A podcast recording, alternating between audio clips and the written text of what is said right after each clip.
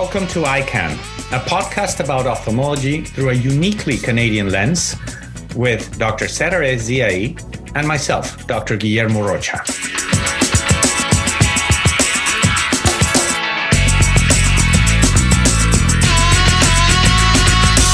We'll share our experiences as ophthalmologists today and tackle some challenges we face as healthcare providers. Are you ready, Setareh? Let's do it, Guillermo.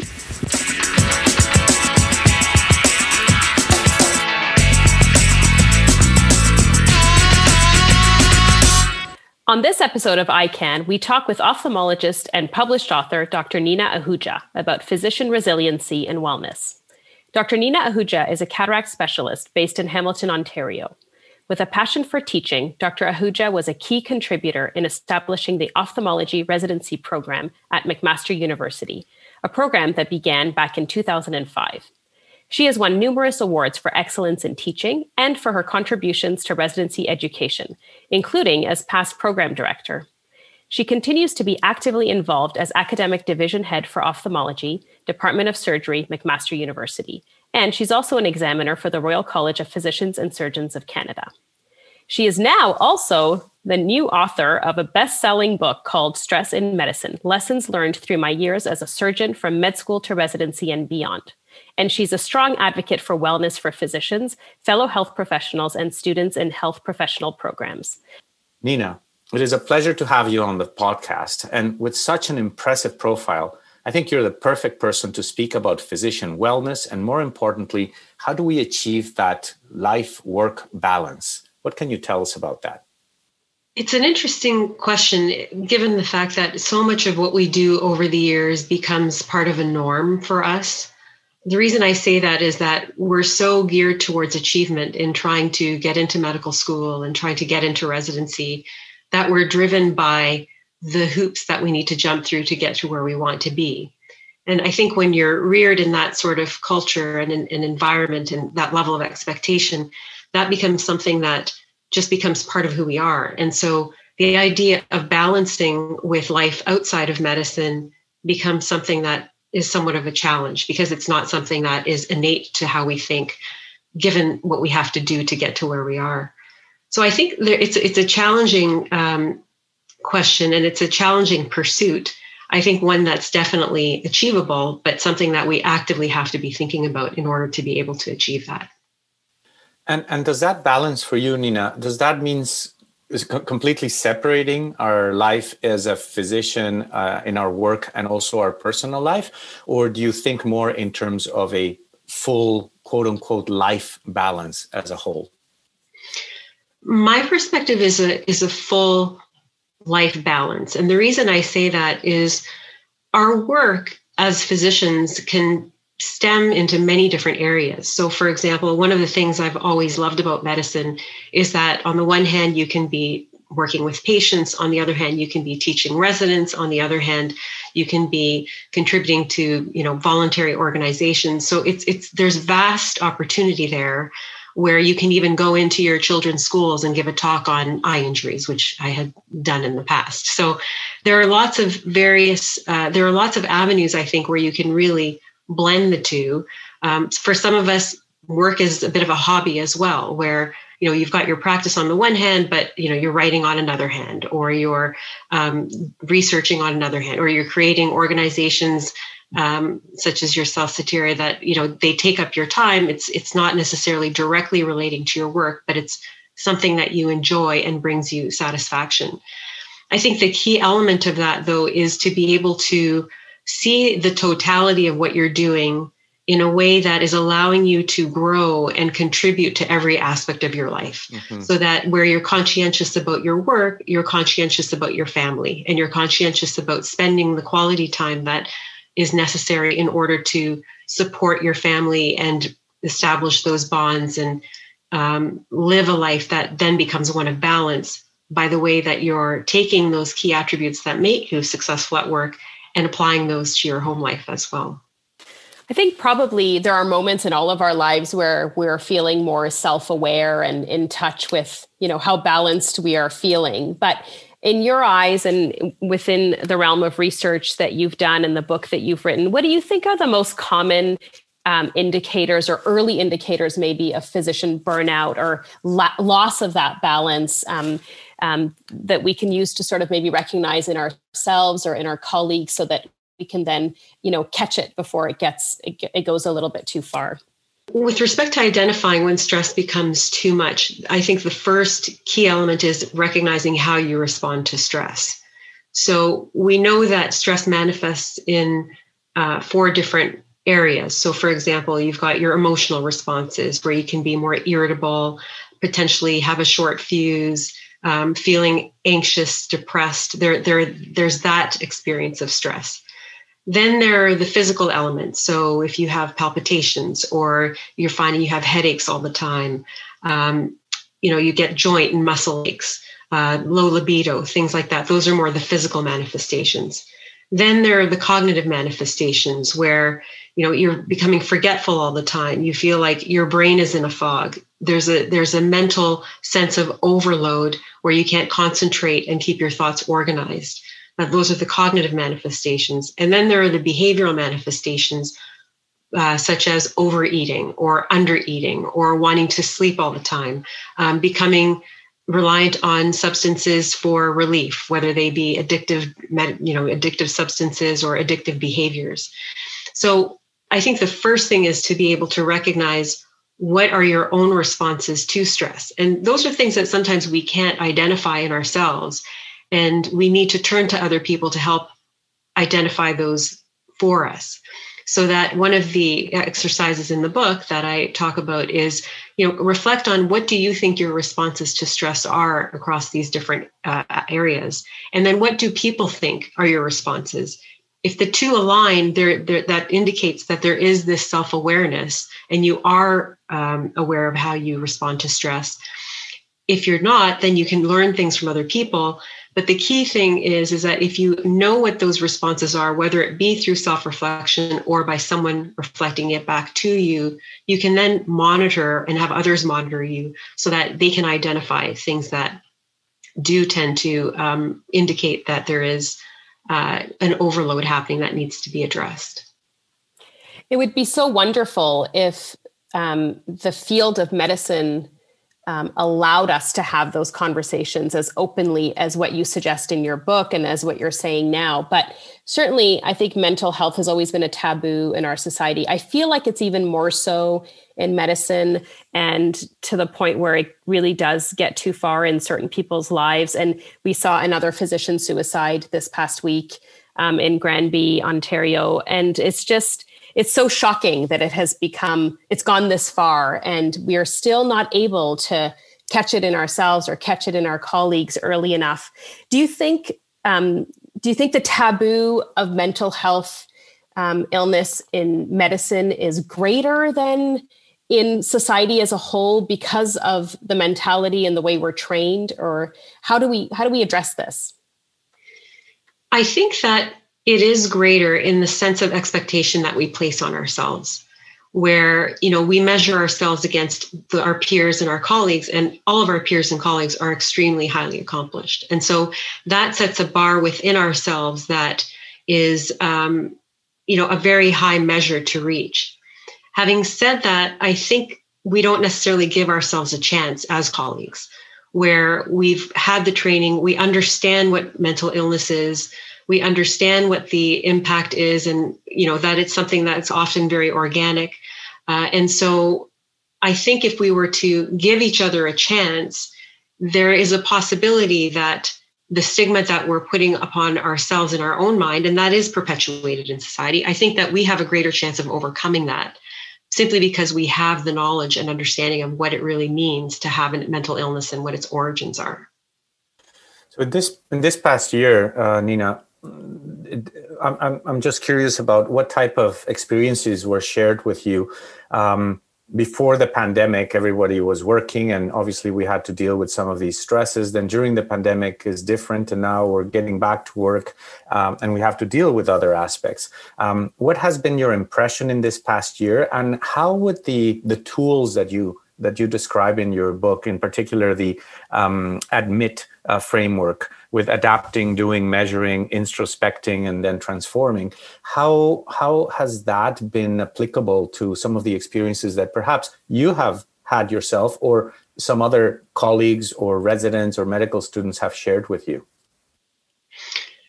The challenges that you know people shared prior to the pandemic were actually quite similar to a lot of the ones that I experienced in my medical education and early career, which is really what the driver, that was actually the driver of writing the book.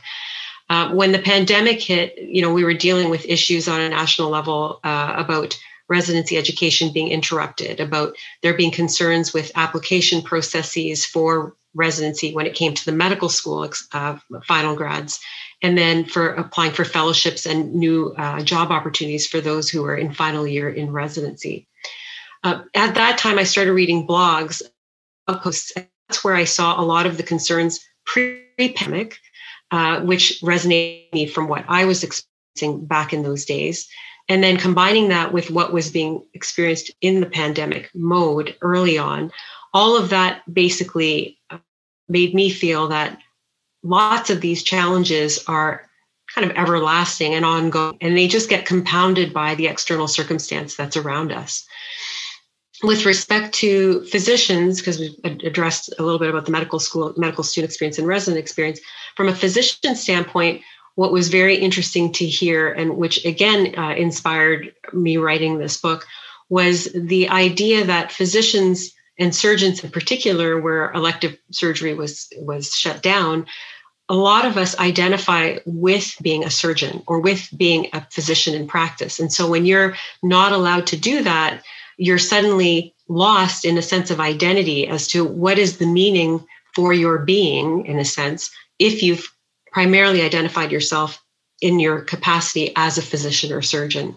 So those were the aspects that were highlighted more within the pandemic. Those were more of the internal conflicts and stresses that were were being expressed uh, in various discussions that I was having.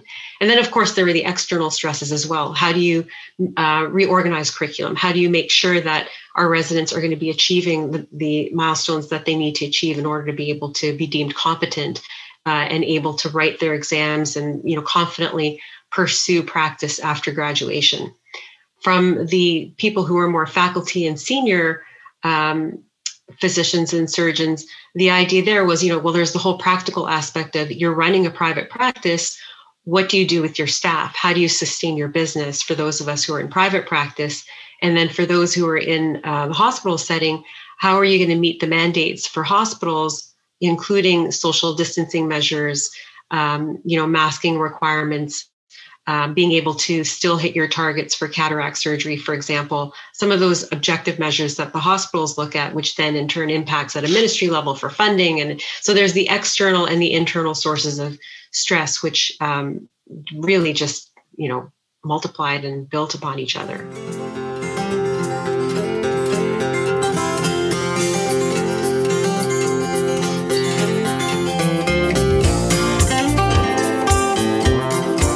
EyeCan wants to know what you think. Please send your comments on today's episode or any suggestions you may have for topics or features to communications at cos-sco.ca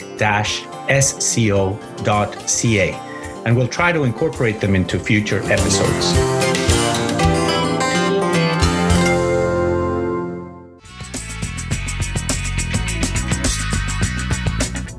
Hi, I'm Dr. Yvonne Buys, the current past president of the COS, and I listen to the EyeCan podcast. Nina, can you tell us a little bit, for those who haven't yet read your book, uh, a little bit more about your ADMIT framework, which is sort of the backbone, I think, of, of, of your book, and which I found very helpful actually as an acronym. Um, and then perhaps people who uh, want to hear more will be inspired to to get their hands on your book because I think it's a really great resource for physicians to have, for all physicians to have. Um, so, if, if, you wouldn't mind, just in a few minutes, pull us through the the admit um, framework. The admit framework is uh, was coined or developed when I when I you know on reflection of my own experience, I realized that my challenges were hitting one of five phases of experience. So whether I was adapting to a new way of thinking or a new way of doing things, or you know doing the work and the quantity of work that was there uh, measuring success determining what was deemed to be success in my mind introspection so having the time to be mindful uh, and then tra- the transformation process which is really a culmination of all of the other steps having time to reflect on it and then coming out with some lessons and growth at the end.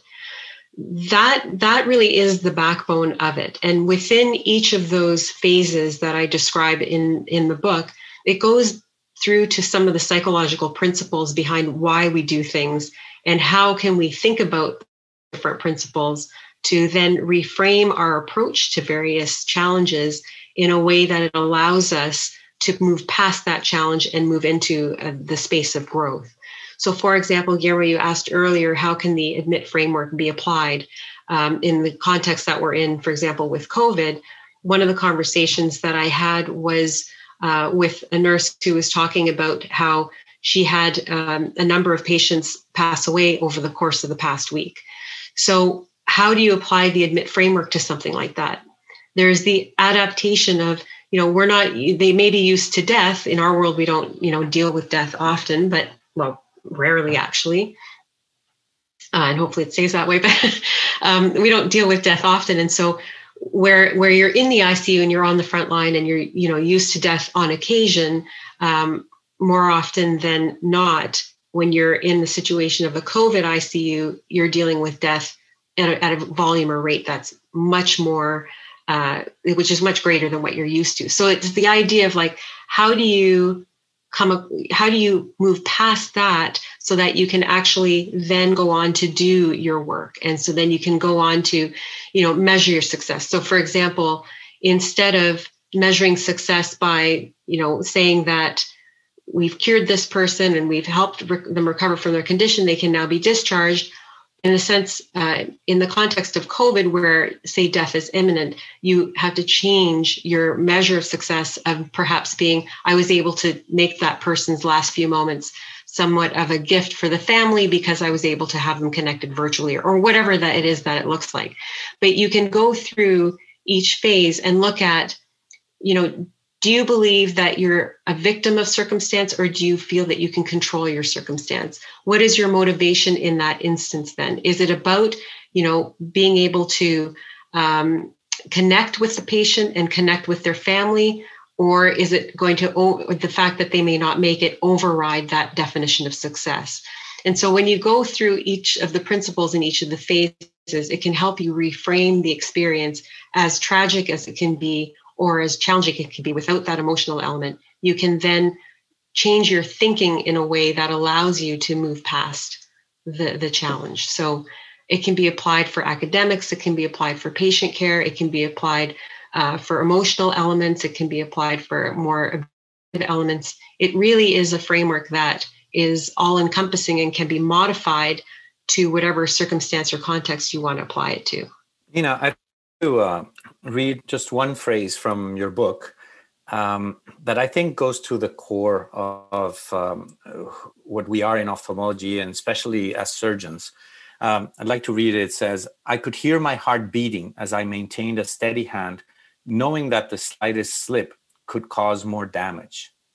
Um, I think that goes to the to, to, the core of what a surgeon is. And um, I was watching a documentary with a very prominent transplant surgeon, liver transplant surgeon, and she used a, a, similar thing to this. She said, You have to be fearless, but always having the fear of failure. So, um, what is your impression on that? And, and how do you think the particularity of our activities as surgeons translates into managing that type of stress? The idea of being fearless and having that fear, it, it's a balance. I, I think I, I agree with that statement. Uh, and the reason for that is when you're in the operating room, as you all as you know, you have to be very decisive and you have to be very definitive about what you do. However, you also have to have the caution to know that if you go too far, that it could actually be uh, devastatingly detrimental. In our case, with loss of vision. The um, the tie in to the measuring aspect in the book, however, is that when you look at the objective outcome uh, in relation to the subjective experience, I think that's where the balance comes into play when you need to be fearless, but you also need to be fearing. So, what do I mean by that? The, the idea is that if you're in a situation that is acute and you need to be able to manage and handle a potential complication that's imminent, that appears to be imminent, you need to be able to be decisive enough, as I mentioned earlier, to say that I need to make this decision, I need to do this action. And I am understanding that if I don't do it, the objective outcome will be this. If I do do it, the objective outcome could be this. However, there's the possibility of a negative outcome as well. I think the the the challenge gets to be knowing that your internal measure measure of success in that instance is one where you're looking at what your true intention was, what your effort was, what your degree of conscientiousness was in that instance, balanced with the confidence of having uh, balanced with the uh, confidence that you have in your skill and ability, which has been objectively measured, and therefore you can rely on it and be fearless in that instance. So I think there's the doing part, which you need to be able to be skilled. And then there's the um, idea of having the confidence in that skill such that you're not afraid to use it, but you're still able to balance that. I'm doing everything with the truest intention, not to be a cowboy or a cowgirl, but to really try to optimize the outcome as best as I can. Nina, tell us what you do for balance and wellness and mindfulness. What what what do you do in your time when you're not at work? Um, I enjoy spending time with my family. Um, my husband and I, we enjoy going for walks. Um, I actually often to take time to meditate before bed if I if I can do it without falling asleep. it's not always successful, uh, but I also enjoy um, time to just sit and listen to the sound of silence around me. I find that that's very soothing. I, we have so much sound around us all the time, um, whether it just be the humming or buzzing of you know a lamp that's on or um, the computers that are running. There's a there's a silence beneath all of that that I will often actively try to listen for that I find very calming. Um, and then it's you know we like to play board games and cards and you know things spend time with my parents and talk on the phone and uh, things like that but i would say that uh, the quiet moments are really important for me from a recharging standpoint. I also like reading. I also love sketching. Um, I don't always have time for all of it, but uh, um, I do try to do those things if I can. Nina, in, in many parts of your book, uh, you referred to your parents. Um, can you tell us a little bit more about that uh, and how they have influenced the way you behave with with uh, other people, with your colleagues, with your residents, the people you are training? Because they they seem to have had a very uh, positive impact on your life? Yes, they definitely have. I've been blessed with amazing parents. Um, I've always said they're the foundation of, of the success that I've achieved. Uh, my parents, they immigrated from India actually in 1971. My dad arrived, my mom arrived in 72. And we, uh, when they settled, they settled in Timmins, Ontario, which is eight hours north of Toronto. So um, I'm a Northern Ontario girl that way.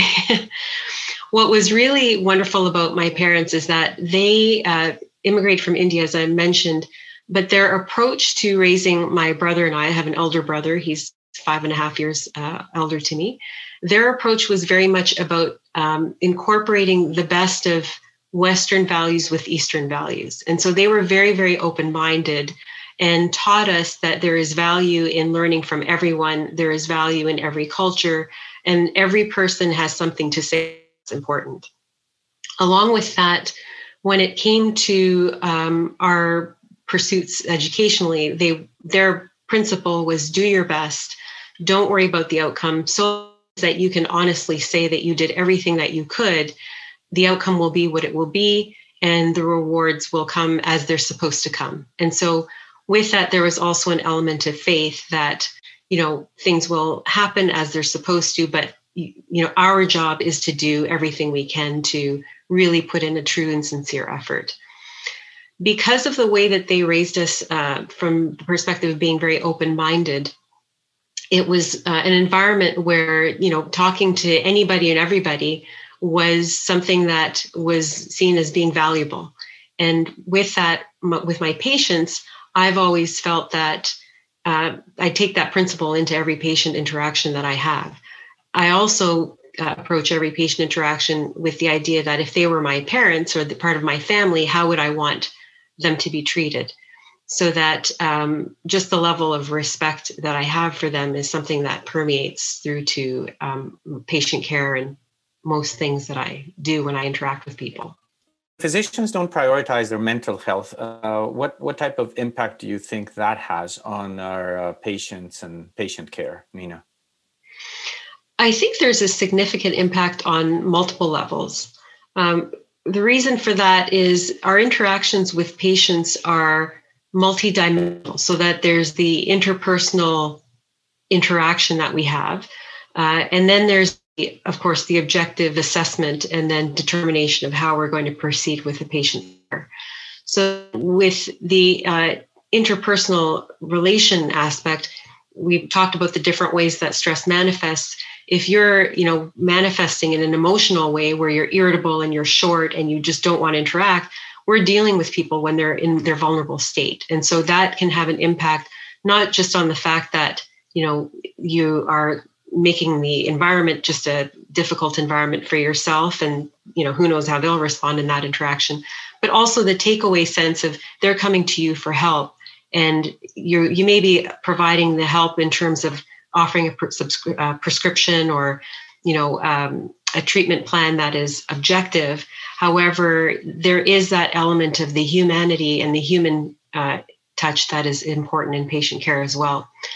Then, if you turn to the more cognitive manifestation, if we're stressed and we're not maintaining our own mental health, there there can be that element of confusion. There can be that element of forgetfulness and not being able to process what a patient's saying. And so that then has implications uh, whether you're in a clinical assessment situation or whether you're in the operating room, of potentially causing a sense of paralysis in terms of not being able to process and decide what needs to be done so that you're left with not being able to provide uh, appropriate care in whatever capacity that may be. Um, other than your wonderful book, Nina. Do you have any other um, top of your mind resources that our listeners can direct their attention to um, that focuses on any other resources that focus on physician wellness that are easily accessible for physicians in Canada? Yeah. So a lot of the uh, national organizations have initiatives for wellness, like COS is, of, of course, as you know, is, is doing that. Uh, the Canadian Medical Association also has a physician wellness hub that people can access. Uh, the Ontario Medical Association is now developing their wellness initiative as well.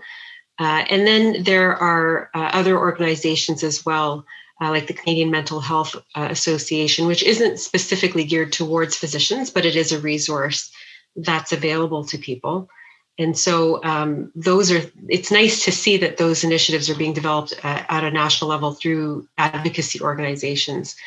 The other thing too is the hospitals are developing their own wellness initiatives and programs as well through their employee support uh, systems through human resources. Again not necessarily physician geared but i know a lot of them are uh, developing to a physician oriented arm towards that. So there are lots of resources available and of course there are peers and colleagues that we can turn to as well and and then mental health professionals as well that can be accessed through family doctors and colleagues and whatnot. Great. Thank you so much nina for joining us tonight. It was such a pleasure to speak to you and congratulations again on your book and and uh, i look forward to meeting you in person one day. Yes i look forward to that too. Thank you. Thank you for having me. Uh, thank you guillermo and Setareh very much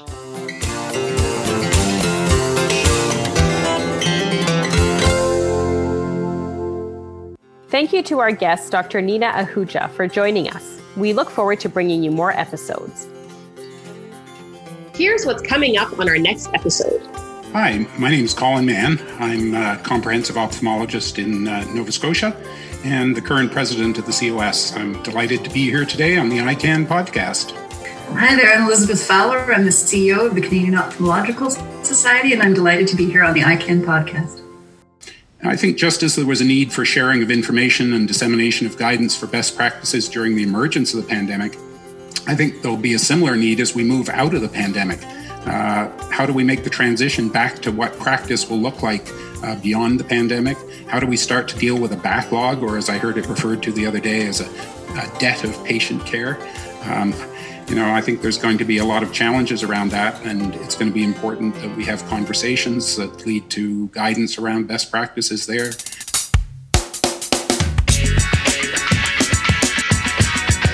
EyeCan wants to know what you think. Please send your comments on today's episode or any suggestions you may have for topics or features to communications at cos-sco.ca